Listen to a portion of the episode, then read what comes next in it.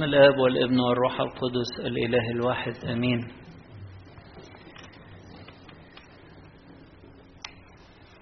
ربنا يسوع المسيح الابن الأزلي أتى وتجسد لكي يصالحنا مع الآب.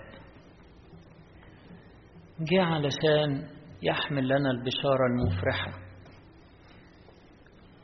ويرقينا ويرفعنا علشان نبقى أبناء وورثة. لما اتحد بطبيعتنا عطانا نعمة البنوة وبقينا بالنعمة أبناء وورثة. عشان كده القراءات كلها النهاردة بتتكلم على علاقتنا مع الآب علاقتنا مع الآب.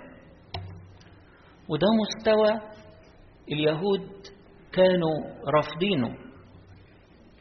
هم عايزين يتعاملوا مع الحسيات والماديات وبس. مفيش علاقة حقيقية مع الله.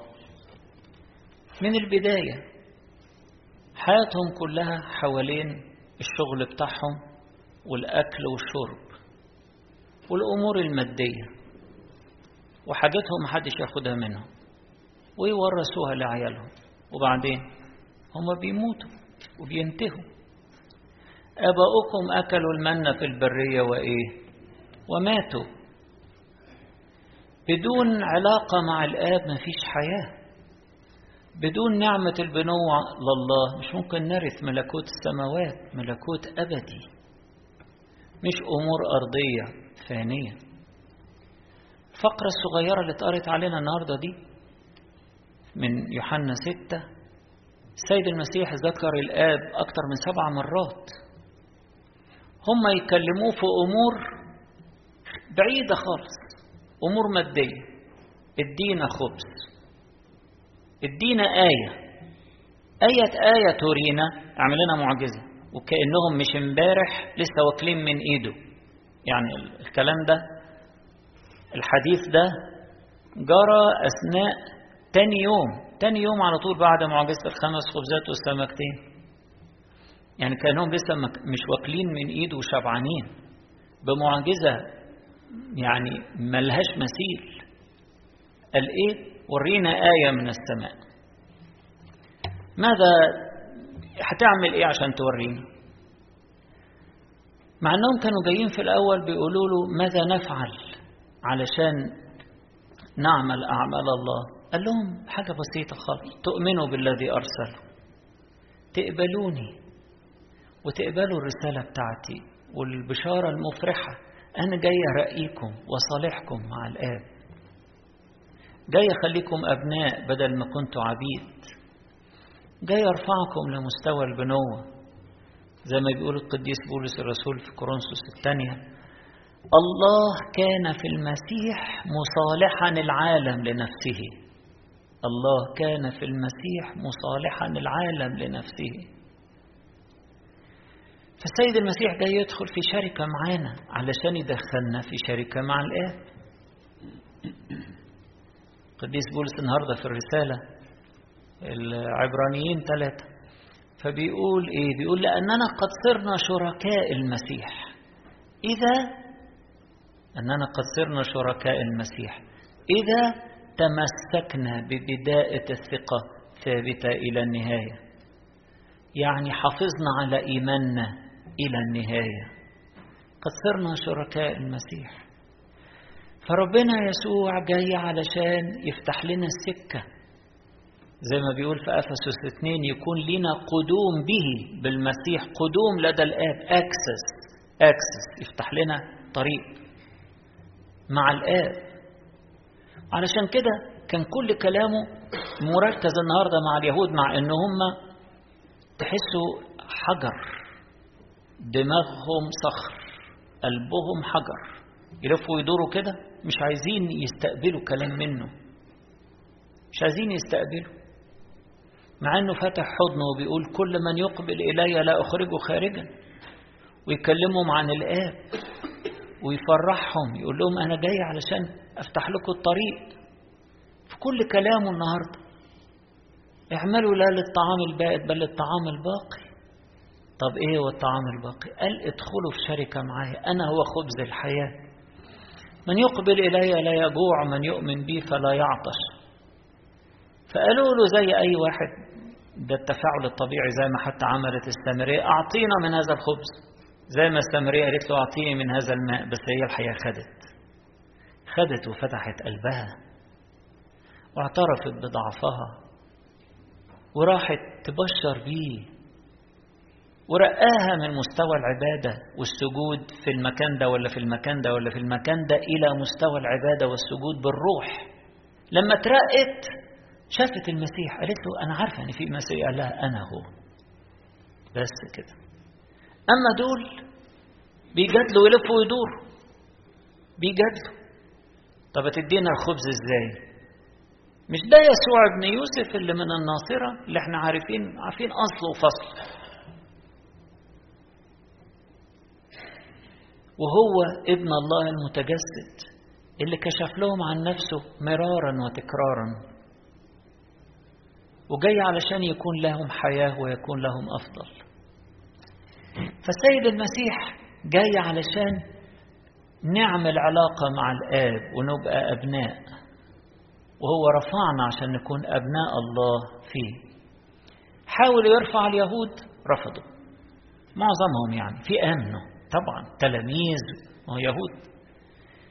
وفي ناس بتواضع قبلت وأمنت.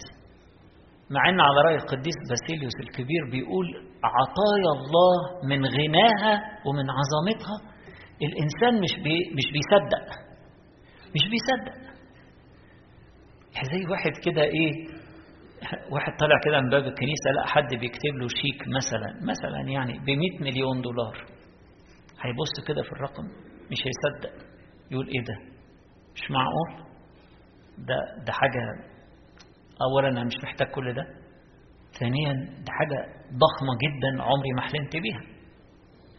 عطايا الله لينا أكتر من كده وأعظم من كده بكتير. عطايا الله لينا إن إحنا نبقى أبناء وورثة لملكوته ونتمجد معاه ونقتني مجده. حاجة كبيرة قوي قوي قوي فوق ما الإنسان يحلم أو يتصور. طيب إحنا بقى علاقتنا مع الآب تكون شكلها إيه؟ من خلال كلام السيد المسيح في إنجيل عشية وباكر والقداس والثلاثه من إنجيل يوحنا. إنجيل عشية من الإصحاح الخامس وإنجيل باكر من الإصحاح 12 وإنجيل القداس ده من الإصحاح السادس. علاقتنا مع الآب تبقى شكلها إيه؟ أول حاجة موجودة في إنجيل عشية إن إحنا نطلب المجد الذي من الآب. نحتقر أباطيل العالم ونعرف كويس إن مجد العالم وكرامة العالم والمجاملات والغرور الغنى والافتخار بالإنجازات والحاجات دي كلها زائلة. مش هي دي اللي بنطلبها. يعني معنى كده هنروح ندفن نفسنا؟ لا طبعا. الوزنات اللي ربنا عطاها لنا في صحتنا وفي عقلنا وفي, وفي كل حاجة وزنات ربنا عطاها لنا نتاجر بيها لمجد اسمه. ما إحنا شايلين اسمه. وأي نجاح لينا؟ تمجيد لاسمه. يرى الناس أعمالنا الصالحة ويمجدوا أبانا الذي في السماوات. فاحنا كل حاجة بنطلب مجده وتمجيد اسمه. في كل كلمة بنقولها وفي كل عمل بنعمله نمجد اسمه. فده أول حاجة نطلب المجد الذي من الإله الواحد. ربنا يسوع كان بيلوم اليهود في إنجيل عشية امبارح إن هما بيطلبوا المجد والكرامة بعضهم من بعض. والمجد الذي من الإله الواحد لا يطلبونه مع إنه هو ده المجد العظيم الحقيقي. الأبدي اللي يستمر مع الإنسان ولا يقدر أحد أن ينزعه منه. يطلبوا أمجاد العالم تروح وتدفن معاهم وتنتهي. تتحول يعني بالكثير لتاريخ. إن فلان عمل كده ولا فلان اخترع كده يعني ده أقصى حاجة يعني. وتنتهي. والتراب يروح للتراب. لكن اللي يطلب مجد ربنا ده ما بيخسرش أبدا. بياخد مجد يحيا به إلى الأبد في هذا المجد. تاني حاجة إن إحنا نسمع صوته ما نقسيش قلوبنا. نسمع صوت الآب وهو بيكلمنا وهو بيدعونا. بيدعونا أبناء. ما نقسيش قلوبنا. فاكرين المثل بتاع الابن الضال الصغير والابن الكبير المعاند؟ باباه طلع له برة. يقول له حبيبي ما تقسيش قلبك. تمالك بأخوك. تعالى في حضني. تعالى افرح معانا. افرح معانا. بره ما فيش فرح. جوه البيت في فرح. في حضن الآب في فرح. في حضن الآب في كرامة. وفي مجد عظيم وفي سلام وفي راحة وفي شبع شبع. مش هتحتاج حاجة. ولا تقول لي جدي أفرح مع أصدقائي ولا تقول لي أعمل كده ولا أعمل كده. تشبع. أنت ليه مش شبعان؟ تعالى. إن سمعتم صوته فلا تقسوا قلوبكم. ما نسمع صوت الآب ما نقسيش قلبنا. بالعكس نتجاوب معاه. هو حوار المسيح كان مع اليهود النهاردة ده ليه؟ عشان يتجاوبوا معاه بس. مش طالب منهم حاجة. نعمل إيه؟ قال لهم ما تعملوش حاجة. أعمال الناموس دي مش هتوصلكم لحاجة. ده الناموس بس بيهذبكم بيجهزكم. بيهيئكم علشان قبول النعمة بتاعة العهد الجديد مش لحاجة تانية. أيضا بيقول إيه؟ إن الآب له جاذبية.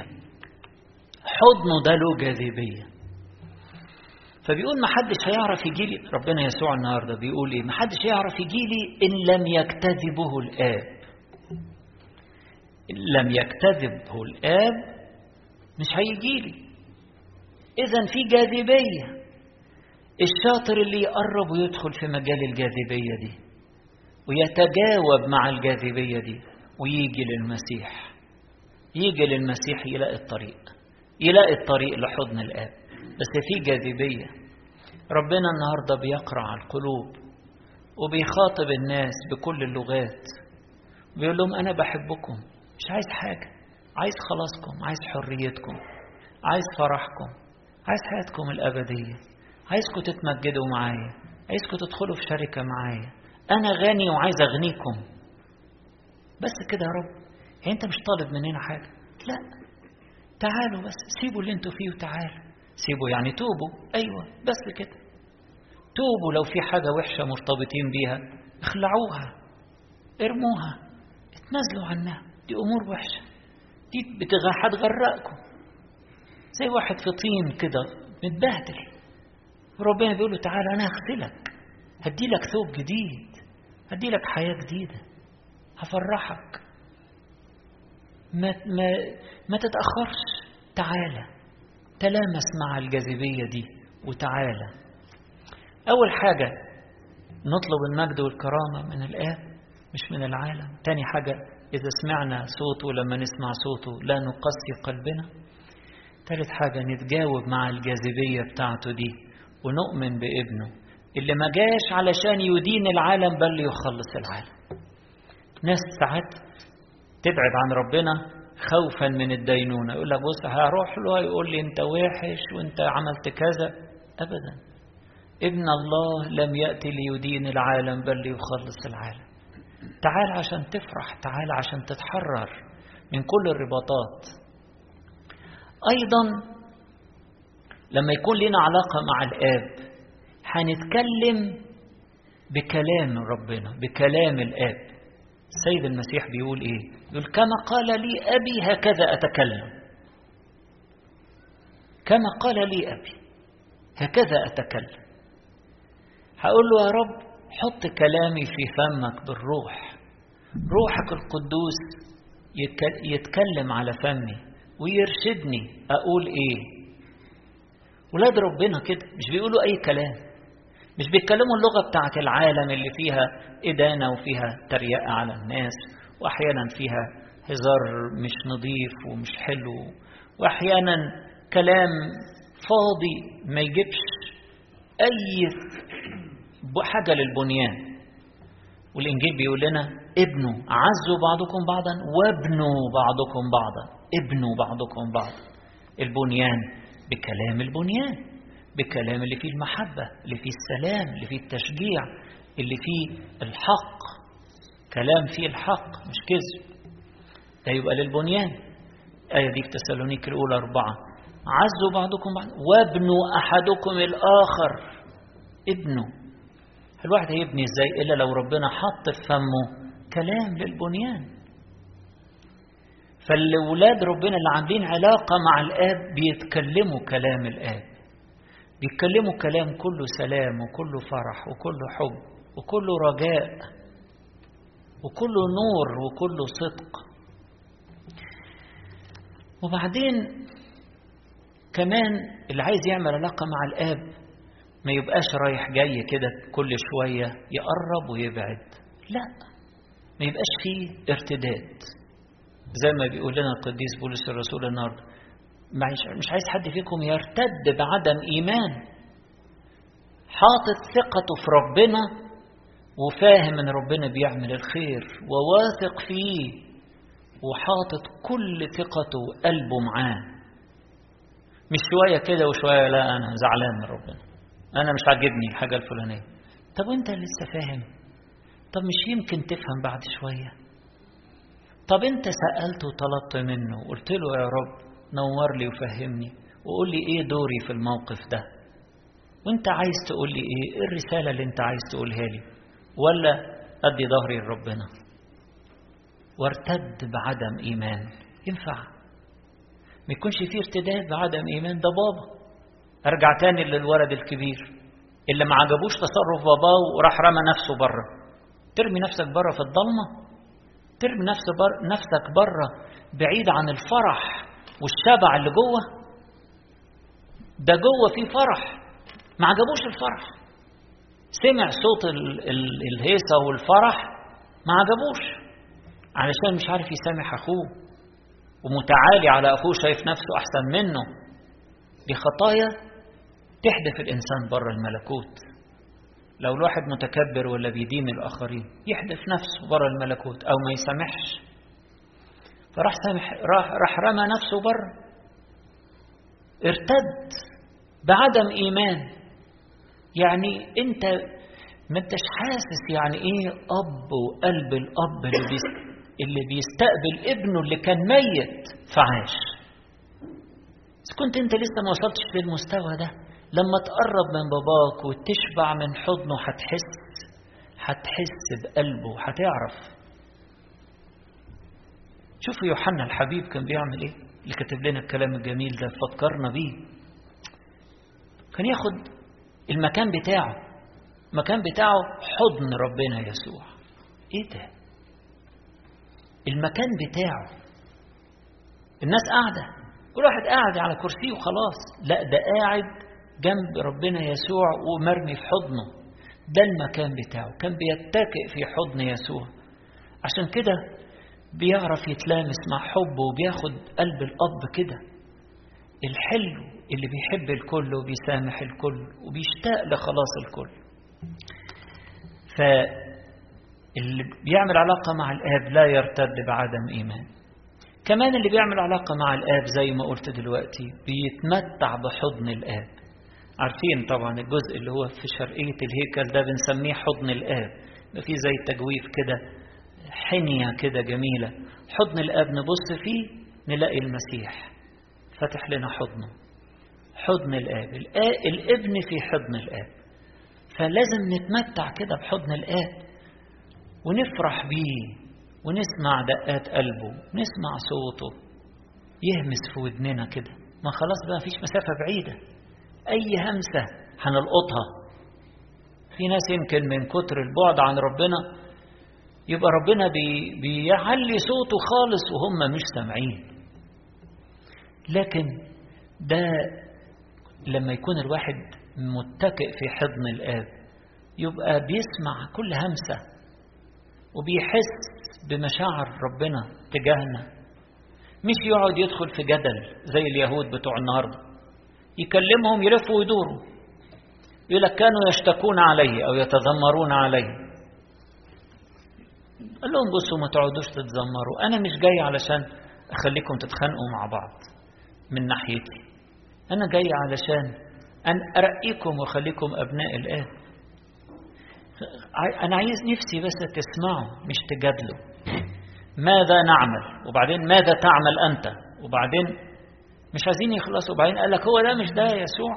اللي إحنا عارفين هو فين. هم مش عارفين حاجة. يعني هو مولود في بيت لحم صحيح لكن اتسمى يسوع الناصري. محدش يعرف إنه أصلا ده بيت لحمي. ده من نسل داو ده داودي ده بيت لحمي. ده ده ده من النسل الملكي. ده ملك الملوك. هو اتربى في الناصرة فاتلقب بالناصري عارفين إيه؟ مش عارفين حاجة. قال عارفين بأبيه وأمي. أنتوا محتاجين شوية تواضع. تبطلوا الجدل الفارغ اللي ناتج من الكبرياء. شوية تواضع عشان تتعلموا. ده مين؟ والنعمة اللي جاي لكم بيها شكلها إيه؟ وان كنتوا لما تدخلوا في شركة معاه تبقوا إزاي أبناء الآب وورثة للملكوت. وأغنياء بالنعمة. أغنياء بالنعمة. عشان كده إحنا لازم يكون علاقتنا بالآب فوق كل حاجة فوق كل المعلومات وفوق كل الممارسات علاقتنا بالآب. عايزين نطلب المجد اللي هو منه عايزين نسلم حياتنا ليه عايزين نسمع صوته ولا نقسي قلوبنا ونطيع كلامه عايزين نتجاوب مع جاذبيته عايزين عايزين نبقى دايما بنقوي علاقتنا بيه من خلال الصلوات من خلال الأصوام اللي بتخلينا نسمو عن احتياجات الجسد من خلال قراية كلامه الحلو اللي بيفتح لنا النور عشان يدخل ذهننا. زي ما بيقول لنا ربنا يسوع في إنجيل عشية فتشوا الكتب هي تشهد لي فيها نور. زي واحد كده بيفتح. ساعات إيه؟